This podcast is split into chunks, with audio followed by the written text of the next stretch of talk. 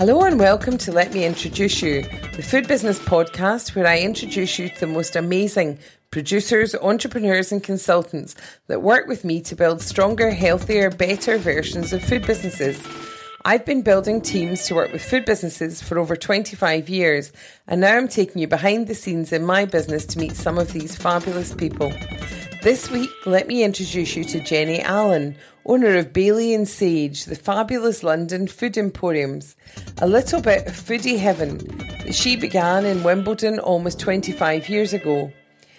Jenny talks to me about what she set out to create, how her role has evolved, how personal challenges propelled her business forward and enabled her to take bigger risks, and how the last year has seen the business respond to new customer needs and what the future will hold for them too. Jenny, I'm really excited to have you on the podcast and to be able to talk to you because you've always got great energy and enthusiasm, and I think we all need a dose of that when we're running businesses. How would you describe your job to other people? Oh, it's great. I just get to do the bits I want to do. So I'm lucky. I work for myself. I run my own company. I've structured my job as exactly how I want it. So I like being responsible for the brand. I sort of see myself as the guardian of the brand. So that means I do marketing, any branding, any design. I see myself as responsible for growth. So I go and find new stores. I worry about new product ranges. And you've got another new store that's just about to open, haven't you? Yeah, well, hopefully. No, hopefully. It's I think it's scheduled in for February the 17th. Of course, with proviso from the builder being, as long as we can get all building supplies, Jenny, now we're in lockdown. And I'm like, okay, there are any difficulties at the moment? No. So, yeah, so that's opening soon. And where's the store going to be? Elizabeth Street, SW1. So really nice. Just opposite Peggy Poshan. So really exciting. So I get to do the new stores opening, but I don't worry about anything technical. You know, the minute it's got telephone lines or electricity, I'm like, oh, Terry, that's not me. Oh, but what does the counter look like? That's me. So I think I'm really lucky. I get to choose. And then the other thing I say I do, so I really sort of do brand. I still do accounts. They still report to me. And display and things like that, are you still setting how they'll be done? No, the guys do that. The guys pretty much. I mean, I would never admit they're better than me, but they probably are these days. That is really invaluable to the business, isn't it? Yeah, and then the other thing I do is I poke my nose in everywhere, and I love that bit of it because I don't have no one formally reports to me as such really, so I just get to go where I want and chat to people and ask questions. So I in the early days I had jobs that kept me busy, you know, the whole time. Or you just never had thinking time. Now I really have thinking time and mulling time and stuff. So yeah, I mean, people say products. I go, I don't know. I didn't get involved in the product selection. I mean, years and years ago, I said nothing came into the shop unless I've tasted it. And now I'm like, I don't know if we sell that anymore. I have a vague idea, but I probably wouldn't be able to allocate the product to many suppliers anymore. I'd know, but I wouldn't be perfect. But it's great because I've taken a much bigger overview. You absolutely set the tone and the brand values. And I think that customers would still see that style that you established now in the shops, but it was the style that you established in the early days. It's not like we've suddenly started selling Coke or Mars bars or anything like that. I might grit my teeth occasionally because I don't like pears. So whenever I see something with pear, I'm like, pear? Who wants to buy that? And the world's gone a bit truffle mad, haven't they? I mean, the world has gone a bit truffle mad. And I think that is one of those things like coriander. Is it genetic, isn't it? You either like... But it's genetic, like Brussels sprouts, coriander. Do you think too it's tricky? Because I think if you've got a good palate and you really can taste things and you can separate out different flavours in things, I think things like sun-dried tomatoes and truffle-flavoured things are just too pungent. And I really struggle with those things. And certainly when they were overusing sun-dried tomato everywhere a few years ago, I really hated it. Because I think... My sense of taste is pretty amplified anyway, so something like that just absolutely kills it. It's also like fake marzipan flavours that they used to, you know, put under icing on cakes and things. I've never ever been a fan of those either, but I think it is just how good your sense of taste is. So yes, a little bit truffle mad. So I sometimes frown when I see yet another truffle product. I don't really. Another truffle product, interesting. And I'm not a great one for food fads, so I wouldn't ever want us to jump on the back of a food fad, really. And, you know, I don't think we've really done that. So I think on the whole, the guys are doing a great job. But you know, it does allow me to only worry about branding, growth, where we weave the business in and out of, except when COVID happened first time round and I went back onto the shop floor and I said, I'll do anything, but I'm not working a till. I don't know how to work a till. I don't know. I know, well, I vaguely, you put things in, you get a total, you ask a customer, but, you know, you've got to work out, you know, 5 layers down on the menu where the avocados are and the spring onions, and I'm like, I can't be doing that. I'm too old, so I said to them, I can't do anything, but I'm not working a till and I'm not emptying the compactor. just telling you, I'm not doing it. No, but yeah. You were doing a lot of deliveries. Did that carry on when lockdown finished, when the first lockdown finished, or did that just sort of tail off? No, so what we did during the first lockdown is if you phoned up and could get through and we had the capacity, we would take an order and deliver it for you. We weren't doing a formalised delivery service. Just didn't really work for us. Plus, the stock was so variable. You know, you had to have someone on the end of a phone saying, no, we haven't got that, but we've got this. You know, it was crazy. Those first 2 months were ridiculous. What we did over Christmas is we put somebody at the end of a telephone line or an email, and made up hampers until 2:00 on Christmas Eve, and then said we deliver those within 2-mile radius of any store, and that has continued. Oddly, I've just had an inquiry in day. So and so's birthday, can you deliver a hamper, please? And then what we're looking at now is more of a whole online offer and stuff, and how we'll implement that. Please, this year. For those of us that live more than 2 miles from your stores, come on.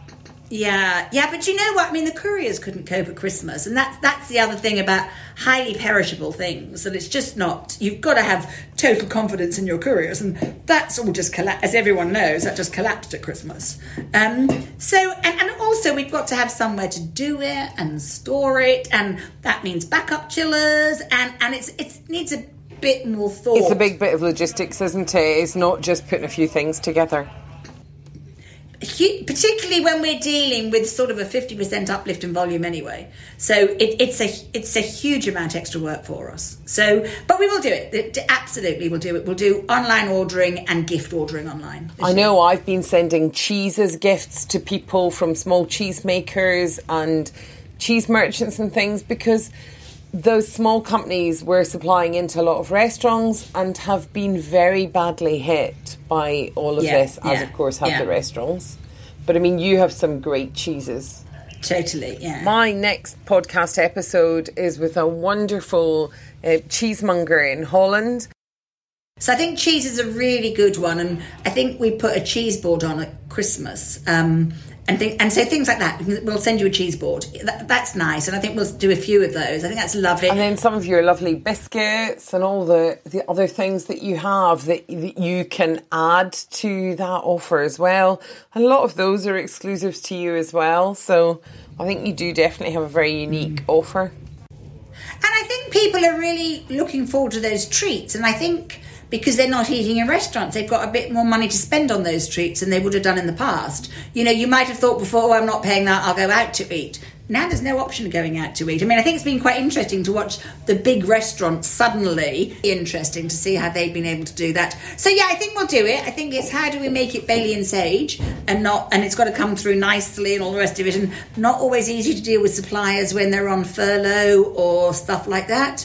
But, yeah, it's been tricky. Well, I think dealing with government departments has been quite interesting this year. You know, this planning appeal is 6 weeks. No, 6 months later, you're still waiting. Change our shop front at at Turnham Green. No, so he went to appeal. It's a 6-week process. No, it was a 6-month process. You know, did but you know, it. By then we're back into Christmas. We can't change a shop front in Christmas. I know, and you just can't do it then. That's ridiculous. No.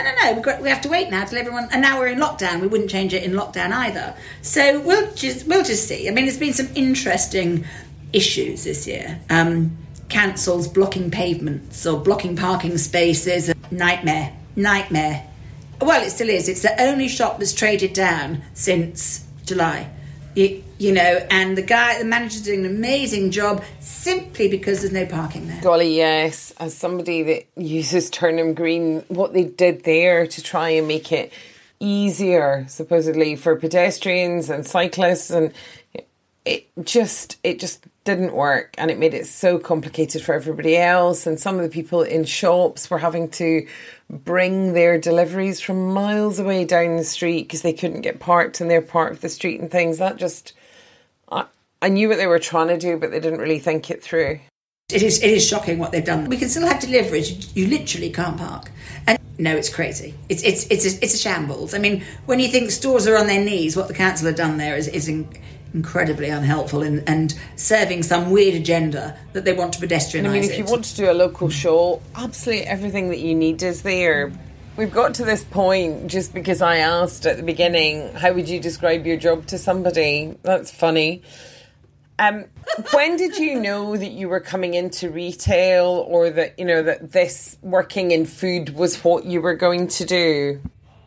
Oh, so I did a catering degree. So I know I love food. I always thought I'd be, I might have been a chef or like a pastry chef, really. I really loved pastry work, but real pastry, not patisserie. And then I realised I don't really have the patience for fine patisserie work, and I'm not sufficiently creative. And I thought I'd have my own restaurant or hotel or something like that. And I went and did a Bachelor of Science in Hotel and Catering, and then went to work in a conference centre and loved that. And then went to work in a restaurant chain. And I think I'd worked in a conference centre in year 3, it's an industry year. Yeah, and just realised that actually it's quite a misogynistic place. Ooh. 45, I don't know how long ago, 35 years ago, nearly 40 years ago. And, you know, really men worked in the hot kitchen and ladies could work in the cold kitchen, could maybe cook breakfast, just about. It's nearly always like that, wasn't it? It's incredible when you look back. But you could work sort of downstairs in the cold kitchen and stuff. So I didn't, and badly paid. And so I sort of fell into food retailing. I fell into Cullens, as it was at the time, and I loved it. And I thought an 11 o'clock closing was a dream, because you didn't have to wait for customers. So I really loved it, actually. So I sort of fell into that with Cullens. And they were known as a yuppie convenience store. Fresh soup, and then eventually we had hot chickens and salad bars and stuff. But they did do a lot of count lines, confectionery. They did health and beauty. They did cleaning products, dog food and stuff. And I knew when I left them that I really wanted to set up something that was food. You know, and I didn't mean... really good quality food, yes. Yeah. But also, I...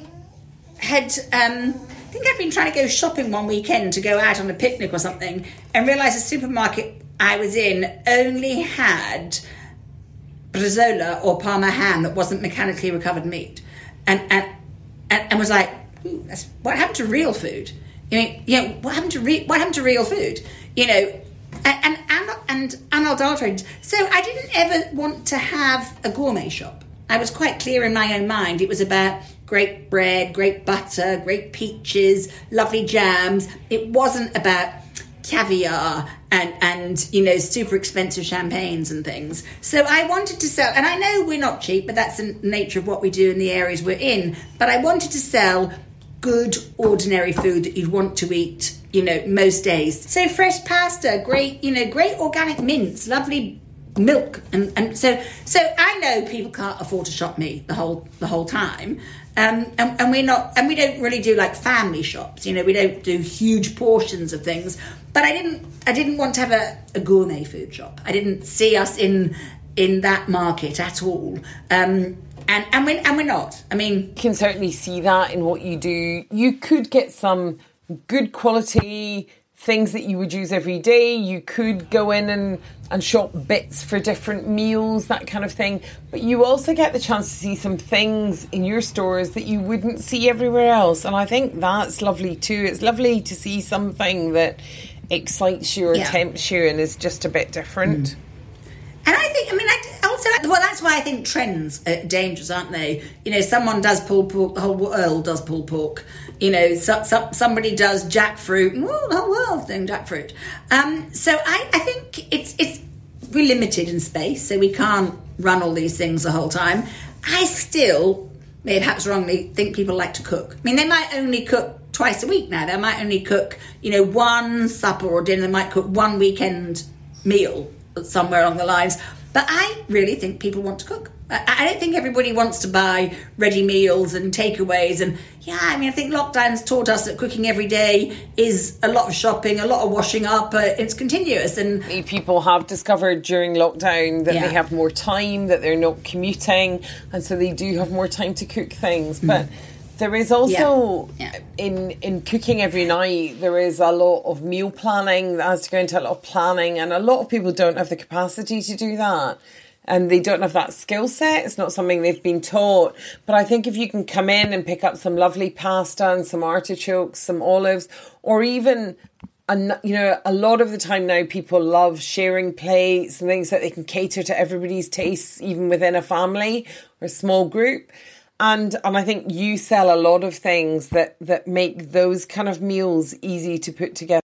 And I think also cheating. I think cheating. I think you can buy our risottos. I buy our risottos. And then I add, you know, I fry off king prawns in oil and garlic, and I add spinach into it and something. And you can dress it up, can't you? You can still use some things as a base for something. So you maybe don't want to make your whole sauce from scratch, but you can use something as a base and add to it. So, yeah, I still believe people want to cook. We don't have a massive ready meal range. I'm not a huge believer. I mean, we make our own ready meals and we buy in, but I just think you want to cook, don't you? You want to know. I think people want, rightly or wrongly, I think my customers still want to know what's in their food. I think, too, it comes back to staff being able to say, look, have you tried this? What about this? Yeah. What about having this? And I do think you have foodie staff and staff that are engaged in stores. And so you always get those lovely conversations in your store. And I think that makes a big difference. I think those recommendations are amazing. I sometimes go into the guys and go, come on, guys, what's new? What wine should I try? What cheeses should I be eating? You know, I like to eat cows and goats cheeses. So I'm often in the stores saying to them, come on, guys, what should I be doing? You know what I do, Jenny? I said, no, tell me. You know, so I think those are lovely. And when I used to be on the shop floor a lot more, I used to chat to the customers about, what are you cooking? I can see what's in your basket. What are you going to cook this weekend? Yeah, no, and I think that's nice. So I still believe people want to cook. Cooking is different, and it doesn't have to be a big, complicated thing. 2 or 3 good ingredients combined can very simply make a meal. It doesn't need to be a big, drawn-out thing. Mm.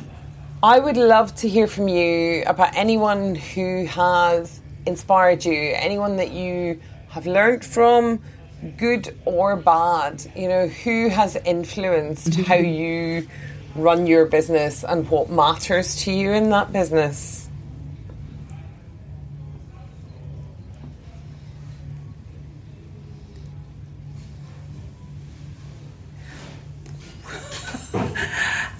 I think I was really lucky in Cullens. Cullens had, on his executive board, had a man called Peter Matthews, who had been an executive at Ford and was really good with people. I mean, I know not everybody would have thought that, but was really good with people and really believed in personal development of people. And then also on the board was a man called Robbie Rain, who runs an investment company and a property company. And he was amazing. And it's not just what you learn in terms of business, it's what you learn, I would say, more importantly, in terms of human spirit. And he taught me a lot about the human spirit and belief. And then also on that board was a man called Philip Kay, who did Garfunkel's and Ask, and his whole family have gone on to become, you know, serial restaurateurs. And he was really, really phenomenal. He would, simple things like, you know, a good deal, Jenny, is a deal where both parties benefit. You know, he was never out to screw the last tuppence out of someone. He always taught you the nature of a deal wasn't you'd screwed somebody over. It was that both parties were happy with the deal. He really had a team of people that moved with him. His finance guy, his meat suppliers, his operation people. He just moved them. And everybody made money out of it. His meat supplier made money out of it. He was a good negotiator on property. You know, he did much of that himself. He kept his team quite tight around him. He never had sort of 14 people in a design meeting or anything like that. And he was very, very, all of them were very discreet people. So I think those three, I think phenomenally lucky to have those three around. Isn't that wonderful that you got all of that in one business? What great talent. What an incredible opportunity. And I'm guessing they did it without even know they were doing it, which is even more special, I think, really. I was just able to lap up what they'd done. And so that was super lucky. I think within that same organisation, there were people that taught me, I never want to be like that.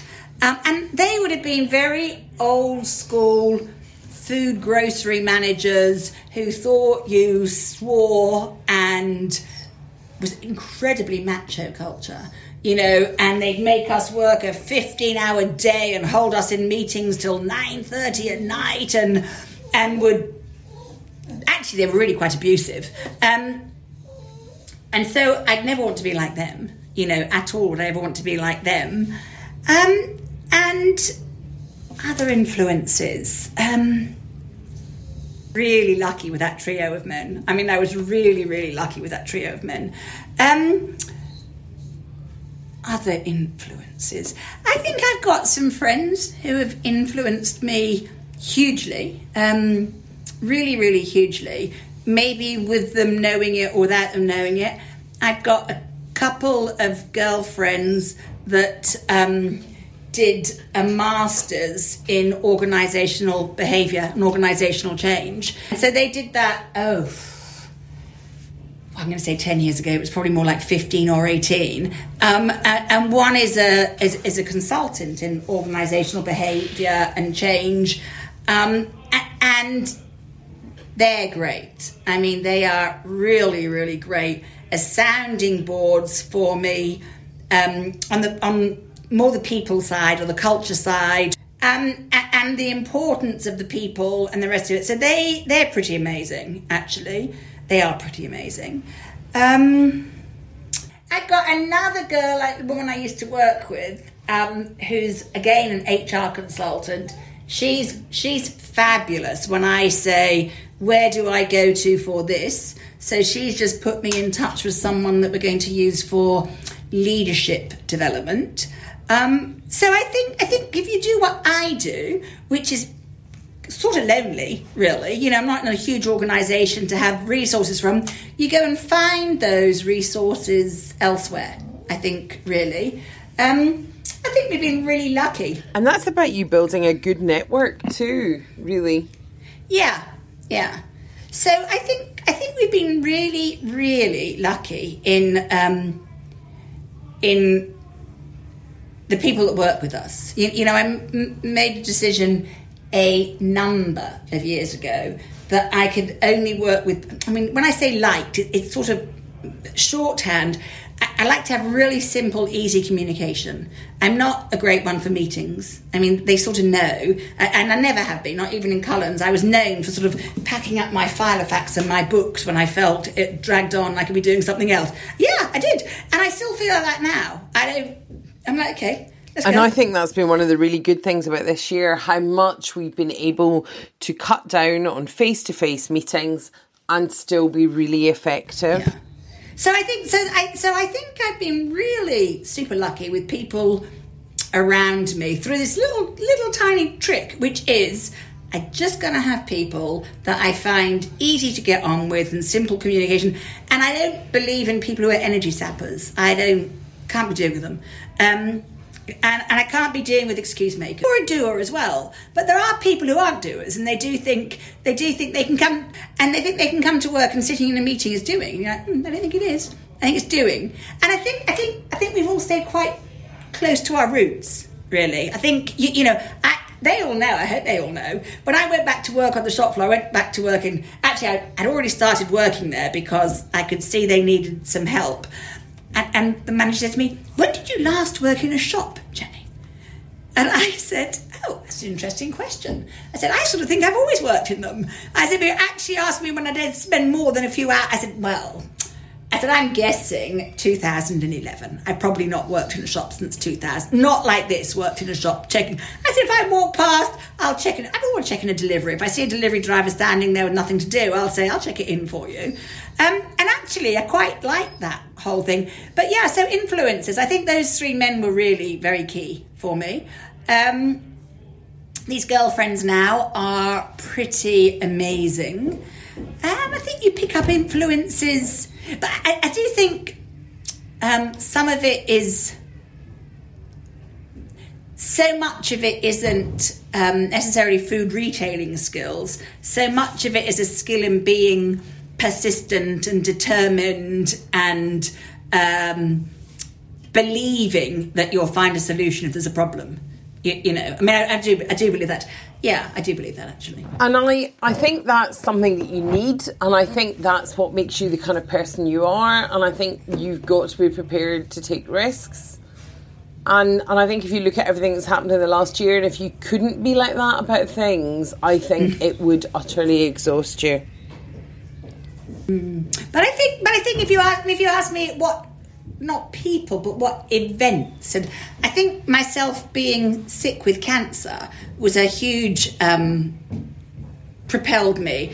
I think I'm in Parkgate having this conversation with you, and Parkgate in our world is store number 6. Yeah, Parkgate is store number 6. But only the third big store that we had. And in those days, I think Parkgate opened in 2017. And Parkgate is a triple-fronted shop front. In 2016-17, those were incredibly hard to get. Now, probably 2 a penny. But in those days, you just didn't really get them. We had to really fight for this site. And luckily, some local residents also fought for us to get it. And... I don't think we'll ever be in this position again, but because I'd been sick and because it was my commitment to being well, if that even makes any sense, I sunk virtually every single penny we had and then some into the business. And hopefully, I'll never be in the position where we need to take that risk again, but I would never have taken that risk with the money had I not been sick. That sums you up, that you could see that as something that had been advantageous to you and turn that into a positive thing. I wouldn't have thought, I can't spend every penny we've got, I'll have to save. What if, And because I'd been... And I thought, well, what's the worst that can happen? I've been told I haven't got long to live. So what's the worst that's going to happen? I'm going to have to say to suppliers, wait a week to get paid, which we've never done. And I took that risk... And I know the only reason I took that risk is that I also wanted Parkgate to make a statement, which I think it makes beautifully. And then we put these offices upstairs and all the rest of it. But I know I took that risk because I had to face my own risks. And I'd had to step out my comfort zone with my own health. So it's interesting how things can come together. So it's not just people. Some of that was my own life experience as well. Yeah, so each store I love for different reasons. But Parkgate is... Turnham Green, you mentioned earlier, is a store that They came to me and said, well, I'd buy it. And I agreed. And then I got diagnosed with cancer the first time round.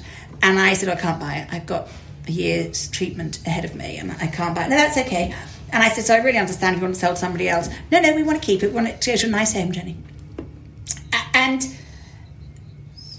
It's really nice. Gorgeous. Really nice business. Well, when I started negotiating with him next time round, I then got re-diagnosed and got told I hadn't got long to live. And I put a phone call into the doctors. I said, you can't do that to me. I've got 60 people. You can't do it. I don't care what you say to me, but, you know, you need to understand I've got some decisions to make. I've got 60 people whose livelihood depends on me. And I said, and I've got a store that I'm meant to buy. And I said, and you're telling me I've maybe got less than a year and maybe not that long. And I said, so I need more information. I said, I need to make an information. And I told her, and I said, well, I can't let this man down again. I said, you know, I've got to, I'm in or I'm out. And she stopped me in the hospital once, and she said, well, what did you do? I said, oh, no, I decided you're all wrong. I've gone ahead and bought that store. And her face broke out into this enormous smile. She said, I'm so glad you've said that. You know, and I think for me, that was a little... You know, Turnham Green was a little milestone, a belief in my own wellness. And whatever this store is. Well, I think I was really fortunate, and I think it's where you see how important people in your lives are. And I hadn't reacted to the chemo. The chemo wasn't going at all well, and it wasn't doing what they hoped it would do. And they had come to me and said, okay, now we're talking weeks. We're not talking, you know, we're not talking a year, Jenny. We're talking a very short period of time. And I kept saying, well, why can't I have secondary surgery? Why can't I have secondary surgery? Oh, well, that won't extend your life expectancy. And there's four gynecological oncologists at the Marsden. Two will never consider further surgery. Two will. My doctor was one of the ones that would consider. And my chemotherapist bumped into the junior doctor in the hospital and discussed my case, and she said, I can't believe it, why haven't we been told? So I think they believed in me. You know, they believed that I was worth the risk of second surgery, and that, you know, so it's amazing the roles that the people play in your lives without them knowing it, without you knowing it. And I would hope I've done the same for other people. I think this year has been a bit of a blessing for us, and you know, we've tried to give some of that money away and support other people going through really difficult times. So I think, you know, in an ideal world, wouldn't it be nice if we all inspired people in a very subtle way? Not that you're grandstanding about afterwards, but that you know, we could all inspire people. And so I've been helped, whether people have known it or not known it. I've been helped enormously by people along the way, and I would hope to be able to give that back. I really would be able to hope to give that back, knowingly or unknowingly, really. You know. What have you eaten recently that you've really loved? So we've got an amazing Cornish Gouda. I mean, it's a goat. When it first came into the stop, I couldn't stop eating it. I mean, I just couldn't stop eating it. The biggest supporter of our tomatoes. I mean, I am the one that famously banned, you will not ever have Dutch tomatoes again. So I think, you know, I've got quite simple taste. You know, give me cheese, bread and wine, and I'll be very happy, really. I don't need sort of fancy foods. I love simpler foods. I had a jacket potato for the first time in years the other day. Yes, years and years. I know. And I made a prawn mayonnaise, and I put it on the top, and it was gorgeous. And I'm like, I like things like that. I did the mayonnaise, didn't make it myself, but I doctored it and added things to it. But I'd love to say, oh, well, the last time I went to San Sebastian and ate at so-and-so. But actually, I think it's about having great food daily that makes it delicious. What advice would you give to somebody who was thinking of starting their own retail food business? What would you tell them is important that they think about up front? Maybe things that you learned later that you wished you'd thought of up front? Don't. Don't. No. So, truthfully, I think the bit that we all get over-concerned about is design.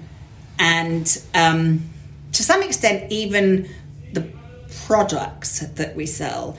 I really think it's all about your people. You know, I think number one, manage your cash flow.